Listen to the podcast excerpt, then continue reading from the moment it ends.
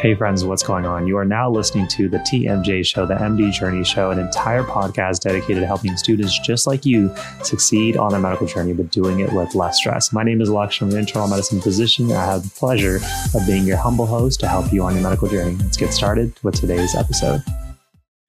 Now, before we get into today's episode, if you're on your medical journey looking for that all in one resource, and we need to give a huge shout out to our sponsor of today's episode, Picmonic, that can help you both learn and help retain information for the long term. With our library of countless videos on literally any topic that combine both creative stories and images to help you learn information for the long term, as well as advanced quizzing and spaced repetition tools, Picmonic is absolutely perfect for any student on their medical journey. If you're interested in learning more and want to see how Picmonic can help you on your journey, there'll be a link down below. And if you use the coupon code, the MD Journey, then they have included a sweet discount for our members. So, getting a bad grade absolutely sucks. But today, I want to show you exactly how one bad grade completely changed the course of med school for me, where I went from C's to A's, and how you can use the same principles to help you do exactly the same. Let's get into it. All right, story time. So, I did decently well in college. By decent, I mean didn't have to really study very much. And by the time I graduated, got about a 3.9 GPA. I thought I had my studying figured out. And that was until I started medical school, where I thought you figured it out in college on how to study. Well, probably you can do the same. Totally wrong. My first few exams, I still remember the scores. 72, 70, 76, 73, 68, 75, 79. That was really exciting. And I remember seeing a big difference in the amount of hours I was spending because I would keep trying to do more and more and more and not getting the grades that I wanted. And if you're watching this video, you've probably been in my shoes and you've probably done the next few things that I also did, which is you find a new resource, a new strategy, basically try to rehaul everything. And you think that that is going to be the solution. And I remember specifically when I was studying for cell biology, there was a quiz coming up on Friday and I just had this like perfect study strategy, or at least I thought. And going into testing, I felt great. And even during the quiz, I felt amazing. I even got to the point where I was marking the amount of questions that I didn't feel 100% confident on so I could see the minimum grade I would get. And I came up to like, oh, actually, I'll probably get an 85 worst. I walked that test. It takes about two minutes for the test to process it was multiple choice. And my grade flat out 73. And to say that I was just disappointed would be an understatement because just like many of you guys that are on the medical journey that are struggling, I thought I had figured it out. And then you get your results and you're like, man, what gives? Like, what can I possibly do to fix this? But the biggest reason that I remember that quiz is not because of the disappointment or the grade, because those are nothing to remember about, but because when I walked away, I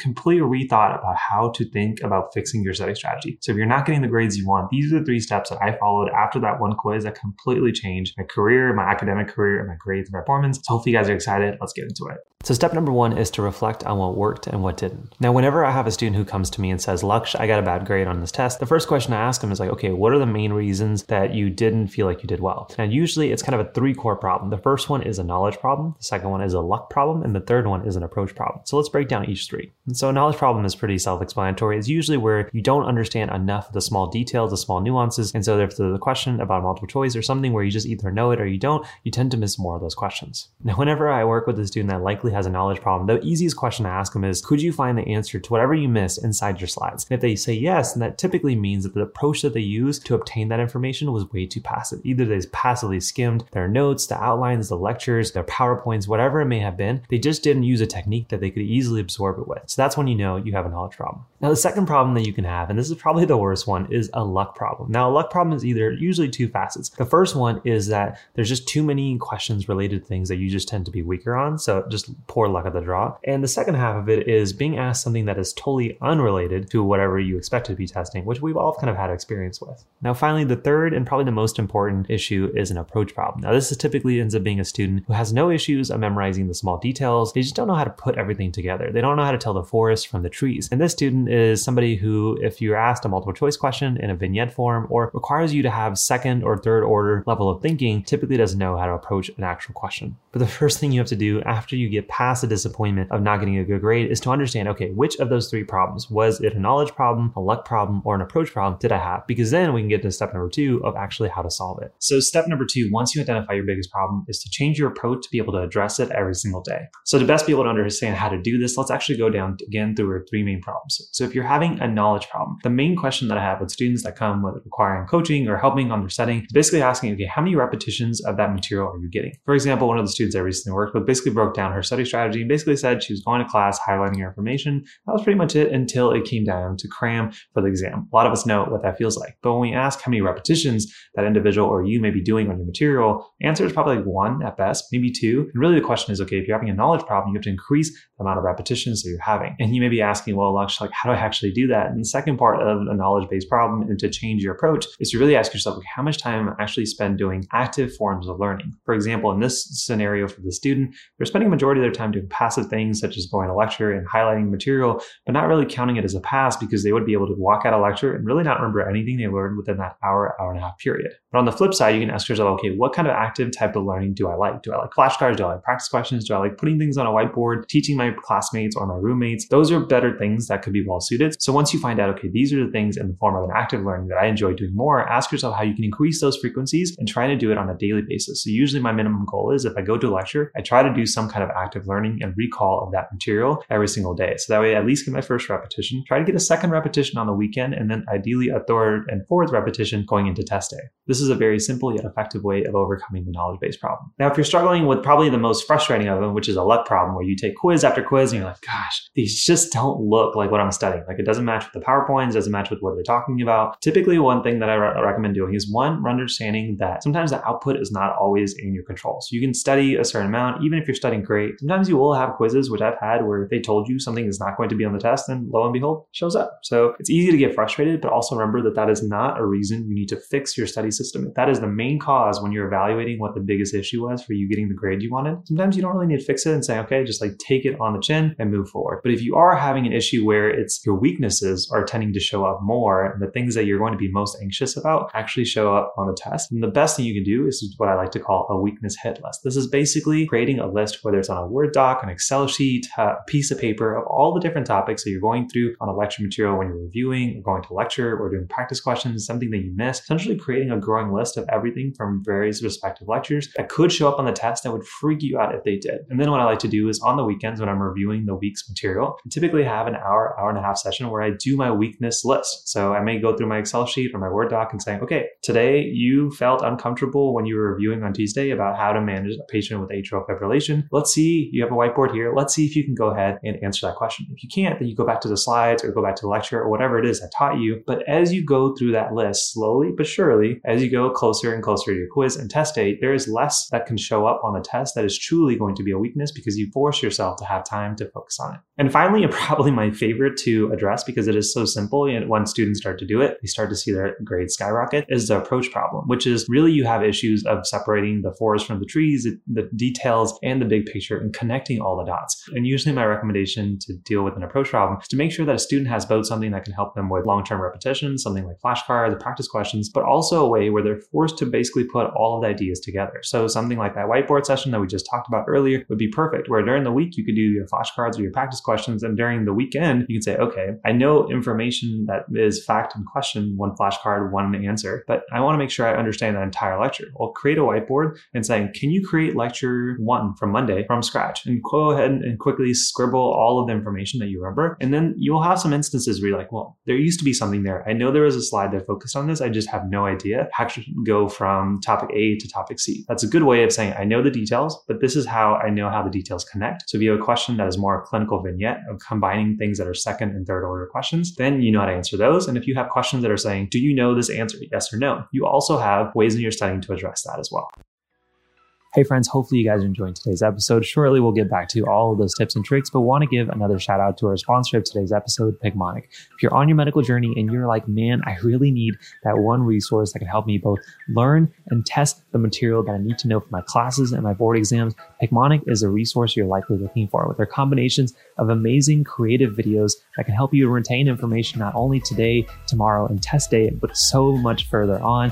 Picmonic is that resource. And also their combination of quizzes that I absolutely love, as well as spaced repetition. You guys know I'm a huge fan of it. Picmonic has everything that you likely will need in one combined resource that are constantly adding new material, regardless if you're studying for class as a first or second year medical student, or if you are trying to learn for something for your rotations or a specific board exam, Picmonic likely has a playlist of videos and content and quizzes specifically made for you. If you're interested in learning more about how Picmonic can help you on your medical journey, there'll be a link down below. And again, you guys can use the code the MD Journey at checkout to get a super sweet discount thanks to our friend at Picmonic. But let's get back to the tips for today's episode. Now, step number three is to dedicate more time to your biggest problems. This is exactly how I created the Anki method, which is something that the channel has become more and more famous for. Of creating a method that basically took me from 10 hours to five hours in medical school and completely rehauled the amount of free time I had as well as my performance. And if you're interested in learning more about the Anki method, I'll link down below our Anki video that we have here on YouTube. Highly recommend you guys can check it out. But the most important thing to remember is regardless of how you study, your strategy is only good the more often you use it. And while it seems self-explanatory, I have a lot of students that will come to me that will do the first few steps of uh, really evaluating, okay, this is what went wrong. But then when I ask them, okay, like, what did you do? Like, how did you fix it? Crickets. It's just absolute crickets. And that's simply sometimes because we're really good at finding the problems, but not necessarily identifying how to use that solution more. And the biggest issue is because you typically have a set amount of time in your medical school day and not really sure how you are going to fit this new strategy or this new epiphany of how you should now be studying. And so it's going to become more and more important to change your day to day to be able to give yourself one to two hours to incorporate this change in your study strategy that you ultimately came to in the prior steps. So, for example, if you realize that you need to do more whiteboard sessions or more Anki cards or more practice questions, the real question is not, okay, like how do I add more hours to my day? The real question is, okay, what am I doing currently that is actually giving me like zero results or negative results on my exam? And how can I instead replace that with this new strategy that I need to do more of to really be able to avoid those first three problems that we talked about earlier in today's episode? And so, if you guys are interested in learning how to rehaul your studying to where you're doing more of things that are effective and less of things that are not so, check out the study rehab course, which will be linked down below. Now, step number four is something that I really debated on whether I needed to include it in this video because it was too self-explanatory. But the more coaching students that I've worked with over the past few months, the more I realize is actually a bigger problem than maybe I thought in the past. And that is really that you need to focus on tinkering versus a complete rehaul. Or in a different way, you need to focus on making small changes instead of like a 180 degree U-turn at every decision or failure point. A lot of students that come to me initially saying, oh, I tried this technique, this technique, and I tried these resources together, didn't work. Just threw it out the window, just like Kobe did away from them. But that's not how this works. If you find something that doesn't work, that doesn't mean every element of that didn't work. That's why I ask you to go through the first three steps of this episode and truly identify, okay, this part of my study routine, like not too bad. These, absolute crap. You should get rid of those and spend more time here and then continue to adapt and tinker. If you don't get a grade that you're not happy with, it doesn't mean that everything you did was wrong. It just means that maybe you just didn't do enough of the right things. So the first step, like we talked about, is to focus on both of that, what worked and what didn't, and then to try to rehaul your system to where you're just making small changes and including a proportion of those correct strategies. And so I include this last step because it is super important to not have this mental desire to jump from strategy to strategy just because you see somebody else doing it. So if you come to one of these videos and you're doing something that works, do not listen to anything I say and try to completely rehaul your study system. You can use small bits of advice and tips to help optimize and become more efficient, but you should by no means fix something that's already working. And on the flip side, I'm going to say it again, just because it's not working doesn't mean everything is broken. Identify what is working and then capitalize on those. Ideally try to increase the time and proportion you're spending there. But that, guys, is my full breakdown on how to go from a bad grade to using that to help you motivate and direct you on how to improve in the future. Hopefully, this video helped you out. If it did, let me know in the comment section down below. Just comment super helpful, something along the lines of this is kind of useful, please. Like, that would really help me, one, understand if this video and this type of content is super useful for you. And if you don't want to drop a comment, just hit that like button. That's super helpful. Or if you're listening to this on the podcast, and go ahead and hit subscribe or follow on your favorite listening platform. And before we end today's episode, just remember that if you're interested in our free three step study program of learning how to completely rehaul your study strategy. Essentially, what we do for our coaching students, check out the study rehab course, which is linked down below. If you are interested in one of our programs, whether it be the group coaching programs or our one on one and Ignite program, those links will be down below, as well as be able to see the results that past students have had. But with that being said, guys, hopefully this video was helpful for you. Thank you, as always, for being a part of my journey. Hopefully, I was a little help to you guys on yours. If you did enjoy this video, then check out this video on how you can use Anki like a pro, and this video right here on how to learn how to study in medical school step by step. While you enjoy these, I'll see you guys in the next one. Peace, my friends.